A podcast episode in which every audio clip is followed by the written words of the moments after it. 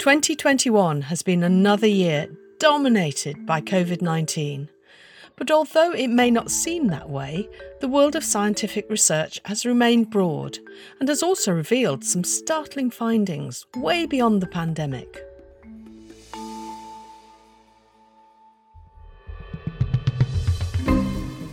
This is In Conversation from Medical News Today.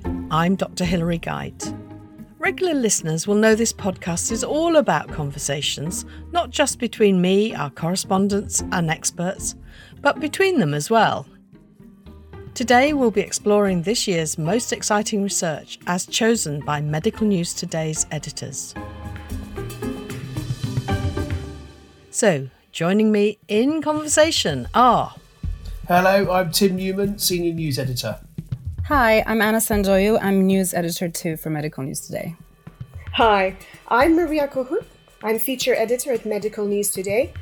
Hi, I'm Yasemin Nicholas Sakay, and I'm an editor at Medical News Today.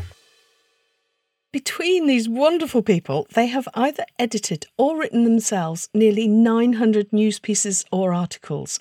There were 60 million sessions of people visiting or engaging with the Medical News Today website to access this content.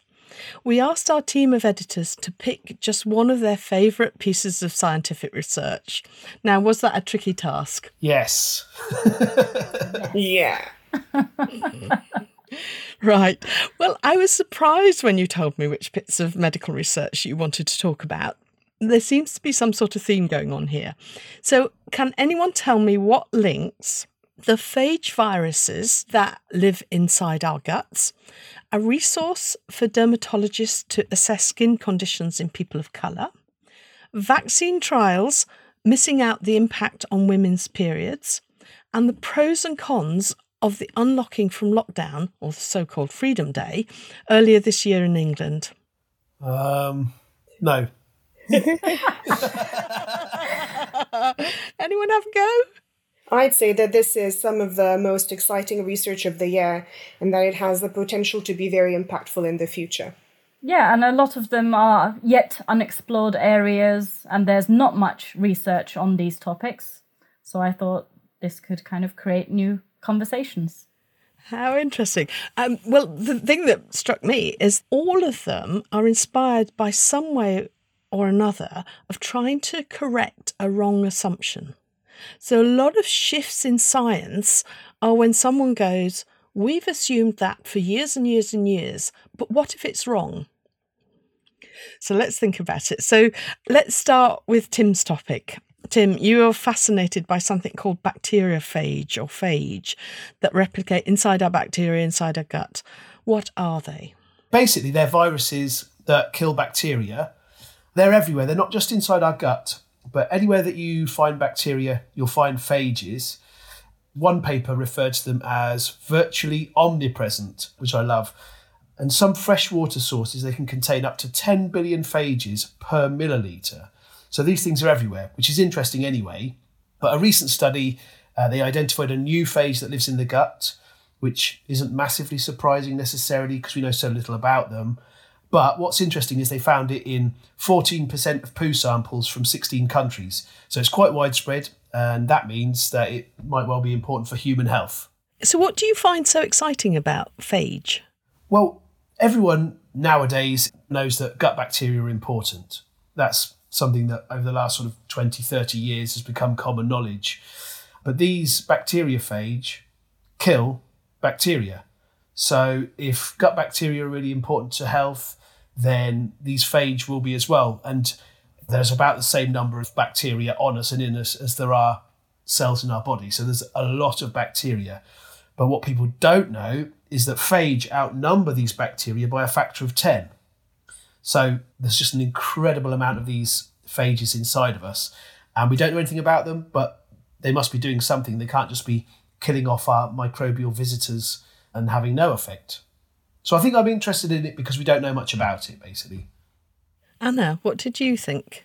I was wondering whether, in the same way that we have good bacteria and bad bacteria in our gut, is there a similar analogous finding with the phages? Would you say? Would there be good and bad ones?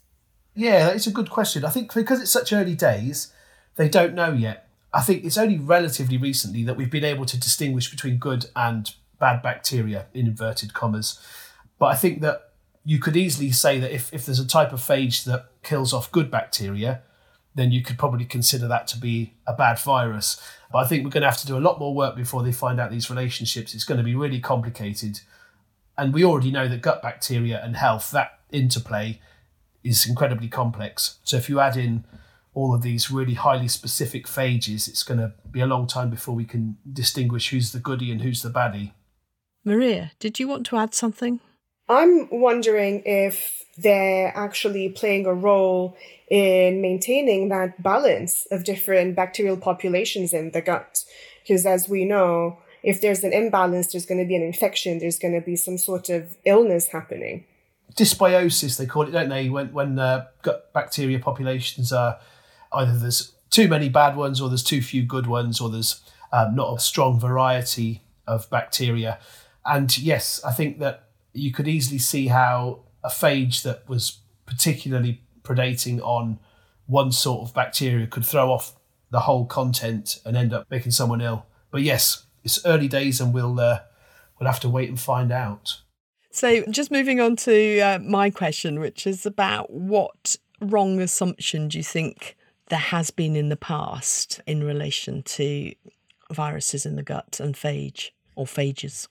I think part of it is probably that until recently we hadn't been even considering that viruses in the gut might be important, just like we didn't consider gut bacteria to be important beyond digestion until sort of 40, 50 years ago. And the other assumption that perhaps people have made is uh, historically, phages have been known about for more than 100 years. And in the past, there was a fair amount of research, particularly in Russia uh, and places like Poland, looking at whether phage therapy could treat bacterial infections because they knew that they were specific and that they would kill bacteria. So it makes sense. But then when antibiotics came around and they were incredibly useful, cheap, and easy to manufacture, people stopped looking at phage therapy. But now, with antibiotic resistance on the up, a lot of people are revisiting phage therapy, and there are a lot of problems that need to be overcome before it becomes a reality. But it could well be that it's a very important innovation in the next 10 to 20 years. Thank you, Tim. Something that's going to be incredibly important as scientists continue to investigate this topic is cataloguing all these gut viruses and phage types. Some groups are already doing this around the world. But let's move on to Anna's story of the year. It's about a different sort of catalogue. And this is one that gets to the heart of why people of colour have worse outcomes for a whole range of conditions compared to people with paler skins. Doctors like me were trained to recognise conditions in fair skinned people. Earlier in the year, Anna reported on Visual DX, a company involved in a global campaign to correct this bias. The traditional medical system, particularly for dermatology, has often taught diseases in terms of what they look like in lighter skin types. And so, you know, if you look in a lot of our traditional textbooks, there are some images of patients of color, but they are certainly more limited. And so, because of that, you know, physicians and medical students have been getting trained for decades predominantly on lighter skin types. And so, this has led to um, concern for something called representative bias, where when a provider sees a disease, they think of it in the way that they learned it when they were in medical school or in training. And so if they never saw it in darker skin type, they may miss it because they're just thinking of the disease as being representative of what they previously knew. That was Dr. Nada Elbuluk in a Visual DX promotional video, where another doctor was also showing how the demarcation of red erythema on fair skin gives a really clear line, and then when you see it again on darker skin, the red appears brown, so it merges more into the skin, and that's what you have to be trained to spot. Dr. Elbuluk is a dermatologist specialising in skin of colour at the Keck School of Medicine, as well as the Director of Clinical Impact for Visual DX. Anna, you spoke to Dr. Elbuluk as part of your reporting, didn't you? Yeah, so in our interview, it quickly became clear that basically worse disease outcomes, morbidity, and mortality that result from these inequities and these biases and skin conditions are the main reason why resources such as the one that Visual DX created are so important. So, just to give you some chilling numbers, um, some recent statistics note that white adults in the US with melanoma have a five year survival rate of 92%, whereas this rate drops to just 67% for African American people. When Black Americans do reach the doctor's office and they get diagnosed, it's either already at a late stage, or as Dr. Elbuluk pointed out in her interview with me, these biases in dermatology and medical practice that favor white skin could mean that a lot of these conditions may be missed altogether or misdiagnosed. Maria.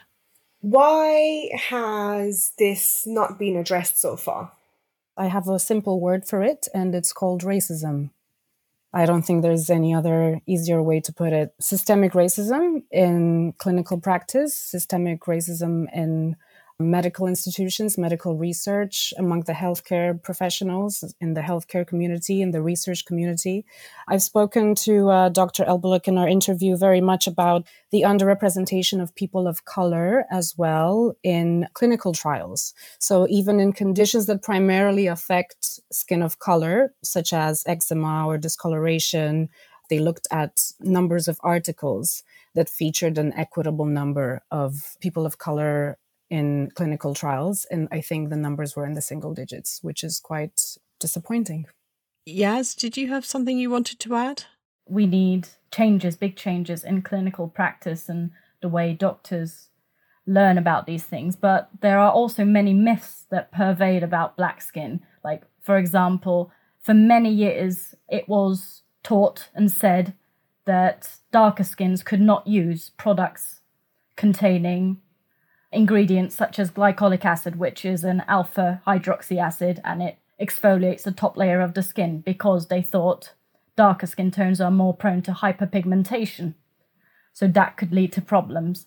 But of course, in the last five, ten years, it has resurfaced, and dermatologists that are more accustomed to working with darker skins have revealed that that's not the case. It's the overuse that causes problems. And of course, sun protection. Usually, people with melanated skin are told that they are luckier, that they don't tend to get as much sun damage because they have a lot of melanin in their skin to kind of act as a protector. But that's not really the case because, yes, it does provide a small degree of protection, but people of black skin actually have to protect their skin as well.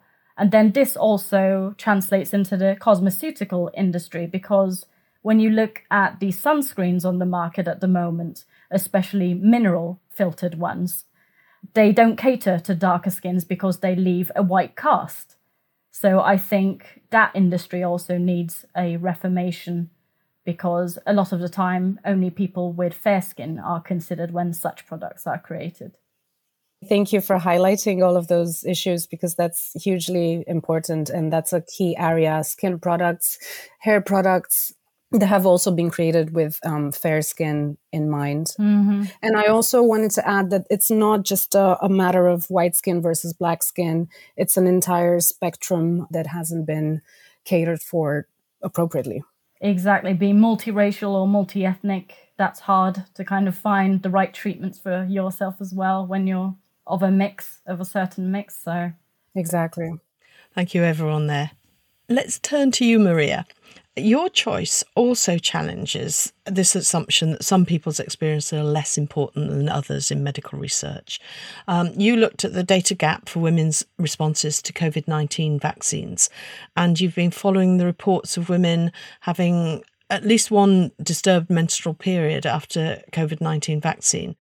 So there have been several anecdotal reports linking COVID 19 vaccines to changes to people's menstrual cycles. And those changes are reportedly of many kinds. Some people have missed their periods. Some people have had unusually heavy or painful periods following receiving one dose of a COVID 19 vaccine. And some people who were not meant to be having their periods either because they're experiencing menopause or because they're taking contraceptive pills or because they have an IUD um, they did in fact get their periods. So there have been a lot of these reports, but we don't actually know if they're linked to the vaccine themselves or if they're linked to other factors, such as stress. Has there been any actual systematic research into it? So, there hasn't really been much systematic research. To my knowledge, there's currently just one study addressing this issue, and the study is being conducted by Dr. Katharine Lee, who's at the Washington University School of Medicine, and by Dr. Kathryn Clancy at the University of Illinois. So, what Doctors Clancy and Lee have done was to start a survey asking people who menstruate to talk about their experiences after they received COVID 19 vaccine, whether those were experiences of a disturbed menstrual cycle or whether they had absolutely no problems at all. I think that's really interesting that they're doing that. I followed quite a bit of the story about the side effects around statins, where they found something called the nocebo response where you expect something bad to happen and so then it happens. So, going back to the COVID 19 vaccines, did the researchers have a control group of people who haven't had the vaccine so they can see if there's a causal effect? When I interviewed them, they actually spoke about the possibility that these vaccines might not actually be the cause for any disturbances, and it may be due to other reasons.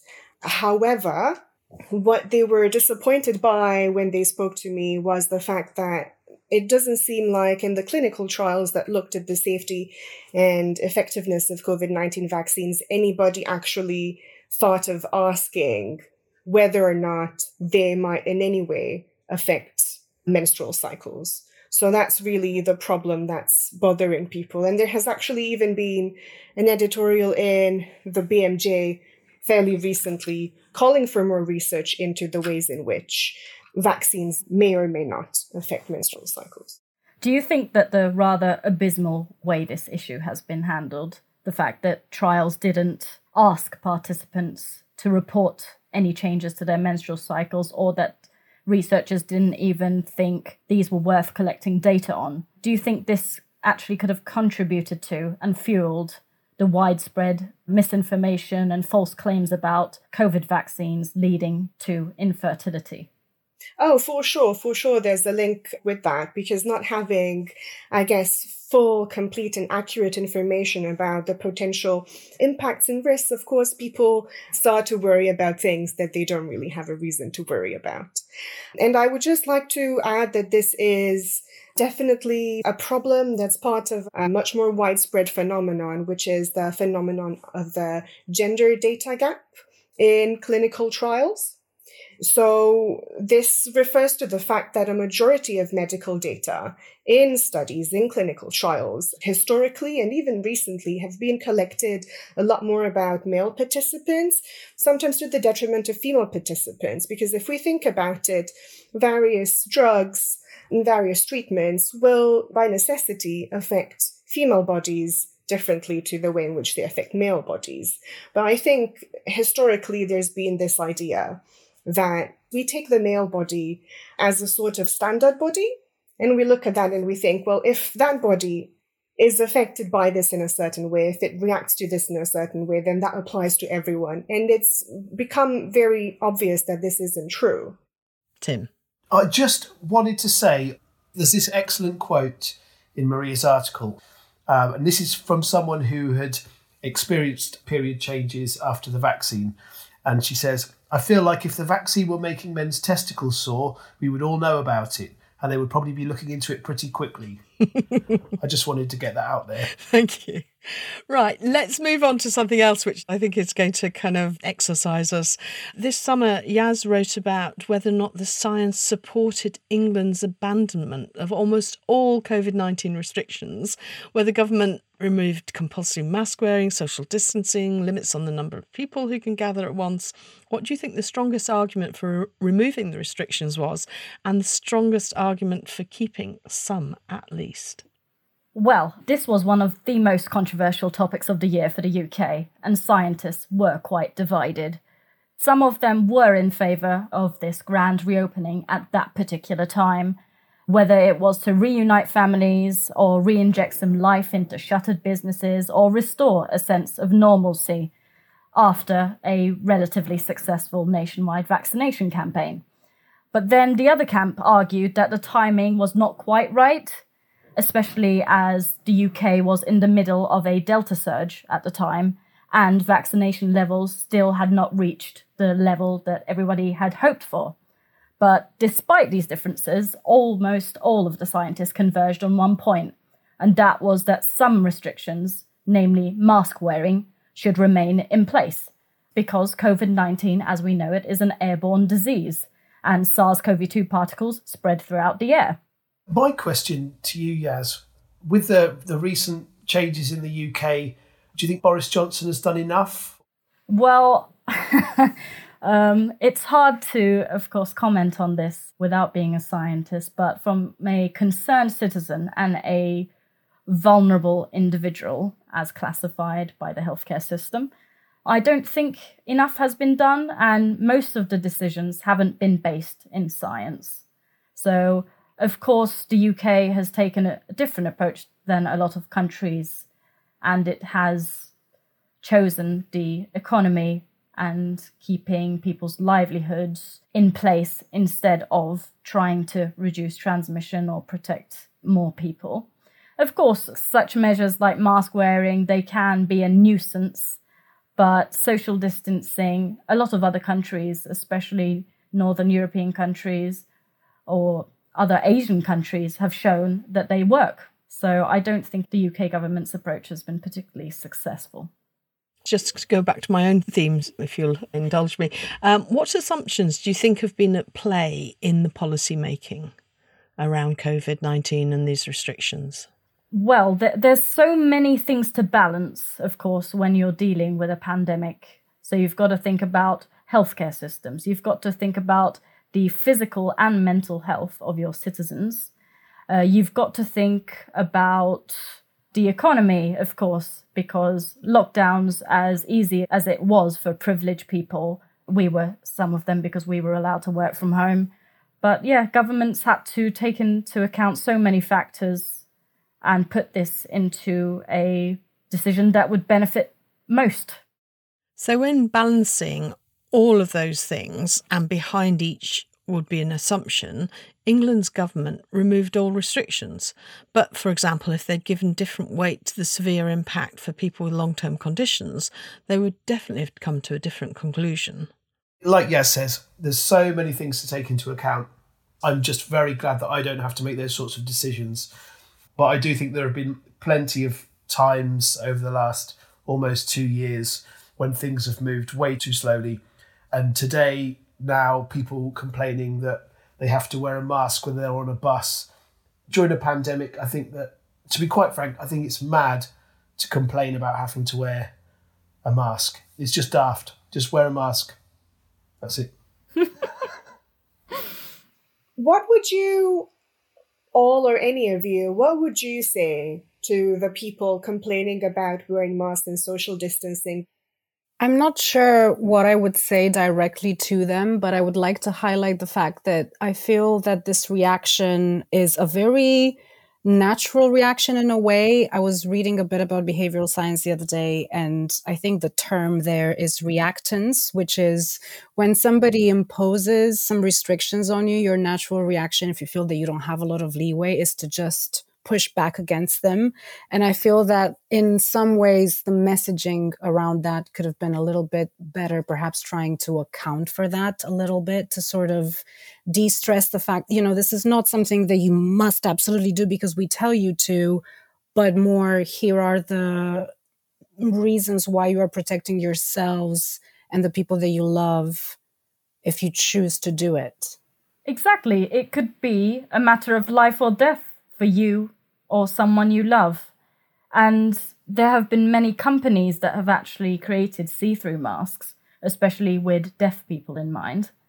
So that could also be a solution if you want to show more of your face. So, just thinking about solutions, I'm going to give you a really hard task. I want you to think ahead for 2022. In the world of medical research, what are you most looking forward to now? You're only allowed one word. Can we do it? One word? Can I can I go first? I have one word. Go, go, go. Equity. Tim? Phage. Can it be two words? No. I'm going to let Maria. It's Christmas. It's it's okay. My word is empower because I want to see that patients, that people who are seeking medical advice feel empowered to look after their own health and feel heard because I think that's something that we've seen in a lot of our features and a lot of the studies that we've covered that a lot of people unfortunately don't feel heard when they seek medical advice. So empowered is my word. Yes. My word that I'll be looking for in studies is immunocompromised. People like us haven't really had a lot of data around the effectiveness of COVID vaccines. And of course, the array of medications we take affect our outcomes. So I'm curious as to what will come in the new year. Maria, Tim, Anna, and Yaz, thank you so much for joining me. Thank you for having us. It was my pleasure. Thank you. Oh, it was lovely. And of course, thank you for listening. You can read more about our editor's picks on our website. That's at medicalnewstoday.com. We'll be in conversation again at the end of January with a discussion on blood transfusions. I'm Dr. Hilary Guite, and this is a High Vis radio production for Medical News Today. Happy holidays! Happy holidays! Happy Happy holidays. holidays. Yeah, yeah, that, that's good. That's This good. is great.